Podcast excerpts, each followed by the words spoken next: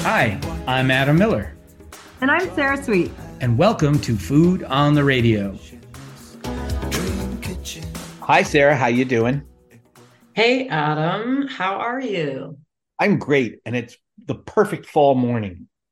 You know, I am so excited that we are fully entering the season of our overlord pumpkin spice, pumpkin and autumn soups, stews, pies. Goodbye, summer. See you next year. Well, it's funny that you bring up pumpkins. I went uh, to buy a book for a gift for someone. I went to the big Barnes and Noble, and Ooh. and you know we forget because they used to be in lots of other places, paper magazines, but there's still these huge racks of paper magazines. In for for you young people, paper magazines are magazines that are folded together into little books and they're shiny, and you turn the pages and they have pictures and stories. So it's kind of like it's kind of like having a computer without having to log on. if you're like on a front page. Anyway, what I couldn't believe about it, and this does trust me, this this divergence goes to pumpkins, I promise. And I sent you a picture of it. Is there is a wall of food magazines, cooking magazines, recipe magazines, many of them by House and Garden and you know various other conglomerates. And I thought magazines were a thing of the past. What are you talking about? Tell me about it. So did I. But when it comes to cooking, holy mackerel. It was quite something. I think I sent you a picture that just shows what must be a hundred different cooking magazines. And I do think it's instigated, especially by fall, because it's the lead into the holidays. People are a little more indoors, and it's soups and stews and roasts and all the stuff you and I love to do. And because they're more fun to cook, right? 100%. I mean, you're right. I think when this time of year rolls around, there will be magazines that, like, I mean, I haven't been into a big bookstore where you'd see this many, but I know at the grocery checkout, Right. there's issues that are dedicated to just one thing. They'll be like, this is just the cookie magazine for the holidays, or this is only about pies. Well, Where you see, you, I think you told me you saw one that was just entirely pumpkin recipes. Yes, the cover the cover of the magazine is America's favorite pumpkin recipes. And I don't know if the nation itself has a favorite recipe uh compendium of pumpkin related things, but nonetheless there's a magazine that says there are. I just thought it was really funny that there was an entire magazine dedicated to pumpkin recipes and and I did leaf through it because um sometimes I will and I confess this both in libraries and bookstores I will actually take a picture of a recipe as opposed to buying the book. Oh know. my goodness. This I is know. what's wrong with the economy. I know, I know, I know. Did you find a favorite pumpkin amongst the favorite pumpkin recipes? I found what what I found the most intriguing and least favorite in my brain, and I did take a picture of it just because I thought it was funny. It is a sausage and pumpkin lasagna. I don't even eat meat anymore, and that sounds delicious. See, this is where one of us has to make this because I find this gross, not gross, because I find that gross.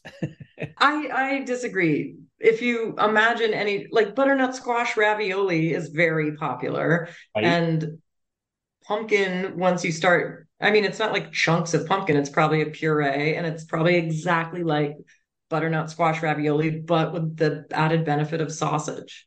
Yes, um, I suppose. To me, it's how to take a sausage and ruin it by adding pumpkin to it. But I gotta ask you, what do you hate? I mean, what's wrong with pumpkin? Do you like butternut squash? I do like I do think you're right about the fact that once you've reduced pumpkin to the you know to the the flesh of it that is peeled and cooked, it's a lot pumpkins are a lot of work for I think a minimum reward. um because squash is a lot easier to make. Um, Well, I mean, if you're talking about like going at the gourd as it grows in the ground, but like you can just get canned pumpkin. Yeah, I'm I'm assuming it's like as a spread. Um, but anyway, maybe we should cook this and see how it comes out. I don't neither of us are going to do that, right? I'm 100% going to do this, but I'm going to use the fake plant sausage. Right, right. Which I'm I'm which I think the best place for fake sausages and meats is in you know mushy things like chilies and and and gross uh, pumpkin lasagnas. Listen, listen, this sounds pretty judgmental for someone who's never even eaten this dish. That's true. I did feel guilty enough to buy one magazine, and I What bought, what did you buy? What did you buy? I bought the Cooks Illustrated 130 fall recipes. 130? 130. I'm sure it's just a collection of all their recipes that you could say are fall. There's a lot of pork involved, I can tell you that. Um, for some reason, people think fall is pork time. There's a lot of them. When we speak about uh, pet peeves or things you have to do or habits, one of them for me is no matter what magazine it is, when I open up a magazine that has to do with cooking, I, I always skip over the list of recipes that are in the issue because it spoils to me the surprise of finding them as you leaf through. I mean, that makes sense. Because it's just no fun because you can just sort of see the list and go, oh, I want to make that or not make that. And it half the time, you know, we realize in most cases, all the recipes we collect are almost in some ways repeated. There's probably really, I wouldn't say globally, but at least in America, there's probably a hundred basic recipes that in some form or another are repeated. And when you get to sort of holiday time, Thanksgiving and Christmas issues of magazines, you pretty much know there's going to be a turkey on at least one of the four magazines that have to do with cooking when it comes to Thanksgiving. There's only so many ways you can do things. I mean, there's only so many ways you can publish in a magazine to do things. Well, But I bet there's some weird ways people or interesting ways people do stuff that we wouldn't even imagine. Right, like sausage and pumpkin squeezed together. Well, but that's in a magazine, so it's got to be a little bit more popular. Um, so anyway, let's get to the, the usual order here and um, talk about what we cooked last week. So, Sarah, what did you cook last week? Well, I made, I'm not saying I'm proud of it. I'm a little bit proud of it. I, um, Steph has had been sick. He had a cold, not COVID, um, but he was just feeling really bad. And he'd been doing so much of the cooking around, even when he was sick. But then one day he was just like, couldn't even be bothered. So I was like, I'm gonna make dinner finally because I've just been working so much, whatever. Um, but it was too late to go to the store. So not really, but for, for my for my um for me, it was too late to go to the store. So I said, I'm gonna just make a dish with whatever I have in this refrigerator. And amazingly, we had some leftover rice.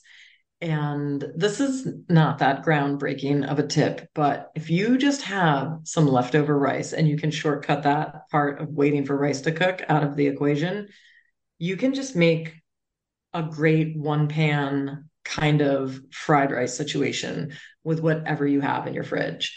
I started by just sauteing up an onion and some garlic in the pan. And I really, this was not planned. I just was playing jazz. I went to the fridge. I had carrot, I had fennel. I think there was some celery and maybe some strange end of a red pepper. We had some garden tomatoes, and I just put it all in the pan with my leftover rice. And then I just added a strange litany of flavors on top of it. I put in some, I did put in some soy sauce. I put in some granulated garlic. I put in red pepper flakes, pomegranate molasses, and Frank's Red Hot. So it wasn't really like an Asian fried rice. It doesn't sound like there was like any soy sauce or sesame sesame oil or anything. Actually, no, I did put soy sauce in and a little bit of sesame oil, but then I basically buried those flavors with other flavors, making these third and fourth un hereto unknown, heretofore unknown flavors um, that you get when you combine sesame, soy, Frank's Red Hot, and pomegranate molasses. that certainly has a kind of a sweet and sour sort of feel to it. Did it have a sweet and sour feel to it? Partway through, I was tasting it. I was like, oh, I don't know. I don't know about this. Good thing he's sick. He's not going to really taste it. But as I kept adding and adjusting and adjusting, um, it actually came out really good. It was it was savory. It was a little bit sweet, and I feel like I did end up with a dish that had a flavored dimensions going on. And I used up all the about to go bad vegetables in the fridge. So two birds, one stone. It was a success. Well, um, and and I praise you for for your way of keeping from wasting food. So all power to you. And just to remind listeners or listener, Steph is your richly bearded and incredibly resourceful husband who makes all kinds of things that almost go to the sort of you know mountain man Grizzly Adams kind of self sufficient way of uh, preparing foods from from uh, yeast starters or sourdough starters to soda pop. I should report, yes, all of what you said is true. And he recently made a new shrub, which we've talked about before. So there are simple syrups, which are only sweet, and then there are shrubs, which are a simple syrup that is has vinegar in it, so it's both sweet and tart. And they're known as like drinking vinegars or shrubs, and you can add them to carbonated water or whatever whatever you're drinking.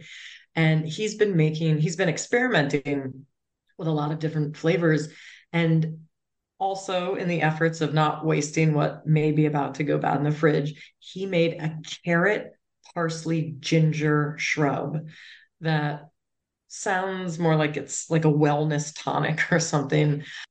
when added, you know, then we carbonate the water and add that shrub to it. It's like I can't even describe it's indescribable. It's wild with the parsley and the carrot, but then the ginger, like it's so odd, but it's so refreshing. It just it tastes like a very sophisticated ginger ale or like mm-hmm. it was fantastic. But he is a mountain man with a beard who makes bread and shrubs. And hydroponic microgreens. And that, yeah, he actually recently was having bad luck with trying to grow cilantro microgreens. They didn't come out so well, but the number one greens he's made so far are those sunflower right. um, the sunflower seed greens. They're fantastic but stay tuned. He's um, going to be beginning a new he's going to get some new equipment and start over. So we'll um, we'll keep you informed on uh, microgreens 2.0 so can shrubs also be used? Basically it sounds sort of like that they could also be used as you know um, pickling liquids you know? Well i mean it's almost like your pickling liquid could become a shrub, but if I don't know that you would start with a shrub to pickle something in it, but you could wind up with what's left after you've done the pickling, the act of the pickling, because you have to heat up everything, you know. That could wind you up with a shrub.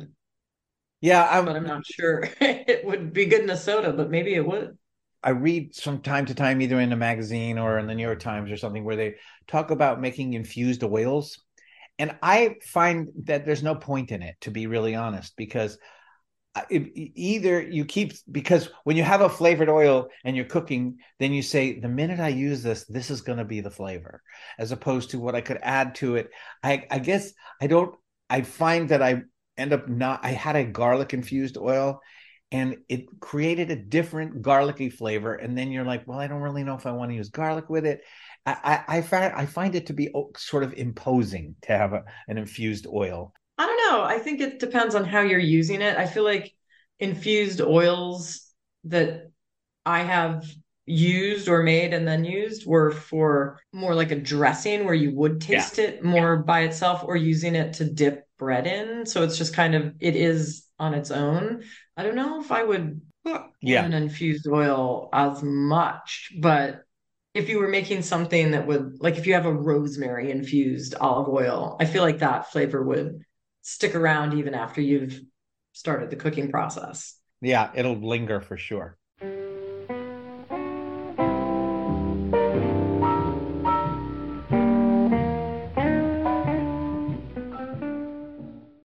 When we're back from the break, Japanese fried chicken, steamer tweezers, and a Wellfleet shout out.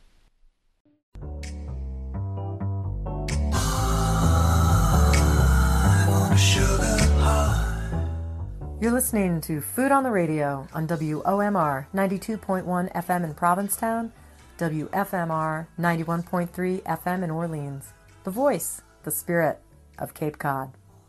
You can also find us at WOMR www.ccc.org.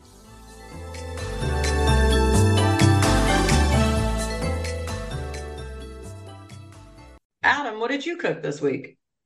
Oh, I'm so glad you asked. Mm-hmm. Um, so I'm going to go to something that usually you know, puts steam coming out of your ears, but when you but let me finish because it's not as bad as you think. I was looking through okay. The, well, because I was looking through the New York Times cooking app.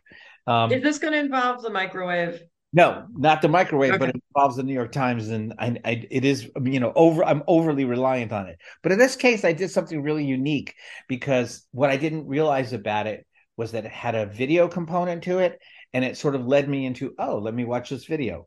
The the the summary of it is, I made something that I've had over the years uh, in travels and in America itself, which is that really crispy Japanese uh, fried chicken, which is known as karaage. Um, Oh, yeah. and it's usually done as like an appetizer. They're sort of like basically they're very crispy, kind of flavorful, heavily marinated, uh, you know, fried chicken nuggets. And I almost never fry things because I always feel weird about the the leaving of oil, of having all this oil that you don't know what to do with. But I said, okay, let me just try it this one time because I've always wanted to make it. The food writer is a guy named Eric Kim, and it was actually a project where he went all around to all these sort of trendy and different types of places in um, New York City, trying different versions of karaage. And then after that, he goes to his little kitchen in his apartment in New York, and he makes what he's sort of tested out as he thinks the easy, best kara- karaage. And so I watched the video and said, I can do this. I'm going to do it. It doesn't take as much oil as some because you can use a small. I have sort of a small Dutch oven. It's like a mini. You and I used my thermometer. My I guess what do you like candy thermometer also also works for oil. And I made it. And um, so here's here's my review of what I did. I watched the video. It was really fun. I made it. Uh, it's it's kind of a more of a process than I thought. And just so people know, the recipe is very simple in terms of the cooking of it because it's just uh, an egg bath and then cornstarch. That's it. The marinade is kind of the key to where the sort of tastiness of it is, and then also what you decide to dip it in. But I was very happy because I'd never really made a fried chicken. And part of that is because it's very big, it's very splattery, it's a lot of oil, and it was delicious. But I had, don't know if I would do it again because once again, I had this like two thirds of a quart of cooked oil that I had to dispose of. And it bothers me to have that much sort of waste. I know it's sort of silly because I probably use that much oil in one way or another all the time. So I don't know if I'd make it again because it sort of is like this is a lot of work for something in a restaurant. Um, but it was I think it would be fun to do with other people because it's a great little way of it's it's a kind of you want to eat it right after you cooked it. I will say it was actually delicious. The marinade was really good, and the video was really fun. It's in the New York Times. It's by Eric Kim.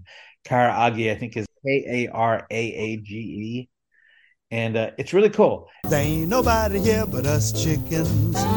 There ain't nobody here at all. So calm yourself and stop that fuss. I wanted to just do a little local awareness shout out to an initiative called Wellfleet Dines Out. And this has been going on through September, but the last day is October 19th. And what it is, it's a number of restaurants in Wellfleet um, are donating a portion of the proceeds, if you dine there on a certain night, to the Wellfleet Council on Aging. So there's just a few nights left. Tonight, October 4th, Mac's Shack is the restaurant that, if you dine at it tonight, will donate a portion of the proceeds to the Wellfleet Council on Aging. And going forward, I guess there's three more. Sunday, October 18th, the restaurant is Block and Tackle. Thursday, October 12th, is Pearl Restaurant. And the final night, which is Thursday, October 19th, it is the Seashore Kitchen and Bar. So if you're looking to support the local restaurants and the Wellfleet Council on Aging, you can do both at once on those nights. And we'll share the link on our social media. That's really great. I'm also glad to hear that many places are open till October. That's the other thing about this time of year. It's my favorite time of year because There's still a bunch of restaurants that are seasonal. They're still open that I wait until September or October to go to because I don't have to wait. Speaking of Wellfleet and dining out, don't forget everybody, the Wellfleet Oyster Fest is coming up October 14th and 15th. It is rain or shine. And the way this year has been going, that's a it's probably going to rain, but it happens either way. It's definitely um, become quite a wild weekend, but there is a lot of stuff going on. There's mainly oysters, so enjoy those. And don't forget, they do not allow dogs anywhere at the festival. So if you think you're going to walk your dog down there and check it out, think again. It's also a good thing to to announce both as a warning and an announcement because there are some people that say, "Oh, that's the time where I'll just know not to try to drive into Wellfleet." Right. I mean, you have 10 days until many people descend upon this tiny little area. But yes, watch out, it's coming, or don't forget and enjoy. Right, right. Uh, the perfect time to go to P Town and have oysters. It reminds me of another funny local thing that happened. I had an old friend of mine visit from Seattle, and he liked seafood, and um, he's pretty adventurous, but I wasn't sure how adventurous because we went to a local Outer Cape eatery, you know, typical fishy place, and I had he said, "What are steamers?" And you know, being from Seattle, he'd had what they call steamed clams, which are basically like a Manila or like a little cherry stone type clam, a Pacific version of that that they just steam till it Uh-huh. and I and he said, I said, it's not that. I said, I love steamers, but not everybody's into the whole process of making them edible. Yes. And uh, um, we won't get into the details, but everybody who knows knows. So I said, well, I'll order them because if you don't like them, I'll eat them anyway. I'm happy to say, once he got the basic process of how you get it to an edible uh, state, um, he loved them. But it was very funny because he, when they brought it, he said, "Oh, I never would have known to use the first bowl, which is the clam juice." Um, he said, I, "I never would have known unless you showed me that you use that to rinse the grit off." And I said, "Yeah." and that's only part of the process, as we all know. But he had a little trouble at first pu- pulling it out and getting everything done correctly. But he loved them. I know that you won't go near them, uh, but I was very happy to to um, have an initiation of a new steam clam lover. I mean, I wish I could like them because I do love foods that include a ritual. You know, I do, it's appealing to me. I am from Cape Cod. Steamers are a thing. I just am so grossed out. I can't handle it. I You're not the only one. Um, but it was fun. And it reminded me um, that the French do this thing that I never see Americans doing. And that sounded really pretentious, but I don't do it either. So it's only when they do it, which is when they order like steamed mussels of any sort. After they eat one mussel, they use that mussel to pinch the other mussel meat out of the mussel shells. So they use the mussel shell as like tweezers. Why, that's ingenious. Leave it to the French, right? I guess so. Um, and they all do it. When I've been in France or Belgium or even Montreal, you see mussels and and they do that. They take it and they literally, you know, they just use it to squeeze it and pull it. And it's it's um it's just funny because even though I've seen them do it, I still just use a fork or just my finger. Uh, Well, I challenge you next time that you eat this sickening dish to employ this French technique. Yeah, I don't know if it worked with the steamers, but you know, what are you gonna do? I mean, the steamers have a lot to grab, though, right? I feel like mussels would be harder because they're more inside the shell. The steamers have all sorts of dangling parts to pick at. You, you might be right. I was just going to double back on one thing because when we were talking about what you made last week, one of the things that I made, I've made now like several times, so it doesn't account for last week. You know, when you go to like a, a you know, sort of tapas type restaurant, you know, like there's a chain sort of like, you know, Barcelona and things like that. And one of the most popular traditional dishes is, I think it's called pat- batatas brava. And it's, bro? yeah, and and and they're just uh, small potatoes that are basically fried, but but there's a certain texture and flavor to it. And I just wanted to say that I have kind of perfected a very close version of it that doesn't you even use butter. You always have to use a lot of fat or something, but it's basically small potatoes that are cut into like maybe like a quarter inch to a half inch um you know size things then a lot of olive oil because you real I realized you need a lot of oil to make it work, and then salt and pepper, and then very generous until you can see it sort of change the color of everything of smoked paprika or sweet paprika, whatever your favorite paprika is. In a sort of galvanized or some sort of good metal open pan in the oven, 400 degrees, and a longer time than you think you want to cook it, like 40, 45 minutes. And Uh-huh. they taste just like those batatas bravas or whatever, which I think are often used. They use a lot of butter, or they do anyway, and they're so good. And I've made them a million times now because Natalie and other people just like these are amazing because you want it to get a kind of a crisp edge to it. It's super easy. Again, the trick is lots of olive oil. You know, you really toss it in a lot of oil and a lot of paprika. They they're just great. Try it sometime. Do you have to boil the potatoes first? No, not at all. I I bet you in the fancy You don't parboil them, you just put them in raw into the oven. No, but there's those little potatoes that you can buy in stores now, you know, that are only like, you know, they like the size of a like a of, of a little egg or golf ball or something, you know. Oh, So I just cut them into smaller pieces, like half, you know, half or a third. Um, and no, I don't parboil them. And they the trick I really think is to have a good. The best thing I have is something that's a super old flea market find, um, galvanized like open pan, like roasting pan. Something about that silver galvanized surface that creates this sort of hot crispy edge. But but whatever you got it's going to work. Um but i do think it needs to be somewhat deep like a, a roasting pan that has like two inches deep. Um, and I do think that metal is better than earthenware to get that crust. I guess it's because of the way the metal gets hot differently than, um, you know, uh, porcelain or earthenware or whatever. But it came out really great, and it really does taste like that Spanish uh, tapas potato. So give it a shot. That's my that's my tip of the week. And the last thing in terms of tip of the week that I wanted to talk about was I was listening to a podcast that comes again from Seattle, but they recommended a it came from a website that's called The Kitchen without an N. It's T H I K I T C H N with no E, not without an N, without an E. Anyway, oh, I can I just can't stand all of this crazy mm, spelling of words. That's I know not it- the it's right. very it's It very hard. drives me wild. but I'm going to give you the tip, which I have tested myself. I never knew this. Maybe you do when I say it, but it's the best way to keep tomatoes in your house if you're not eating them right away. Is it in a brown paper bag? It is not. And I Okay, what is it?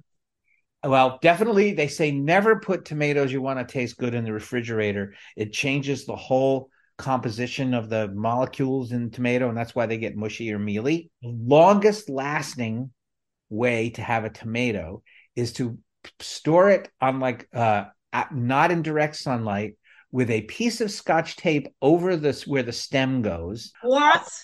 upside down upside down. Do you have to turn around three times before you put it down? you well you could but i don't know how much impact. But the, the the ticket is because i did it without the tape. So they said that they tested like six different ways of storing them and that this was by far the best. And i must confess i had bought from hillside farms these beautiful yellow tomatoes. I didn't put the piece of tape on because they said second best is to just store it upside down.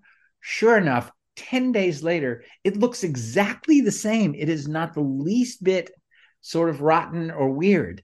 And, and they say even longer with the tape, it has something to do with the way oxygen and bacteria are able to sort of enter through the, the top. And what do Um, you do about little tomatoes, like cherry, like oblong, like plum type tomatoes that can't go upside down? I do not know.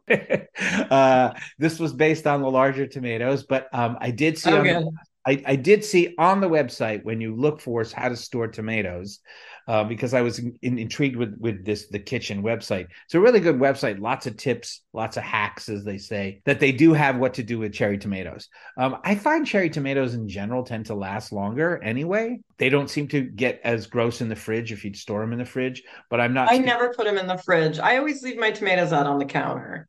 Yes, I'm telling you, I couldn't believe how much longer it lasted just by flipping it upside down. No paper bag, no refrigerator, all that stuff is nonsense, they said. And they tested all these different ways. And it's great. So that is my really cool tip. Well, I love it. Listeners, if anyone tries this, upside down tomatoes with scotch tape, send us an email about it at foodontheradio at gmail.com.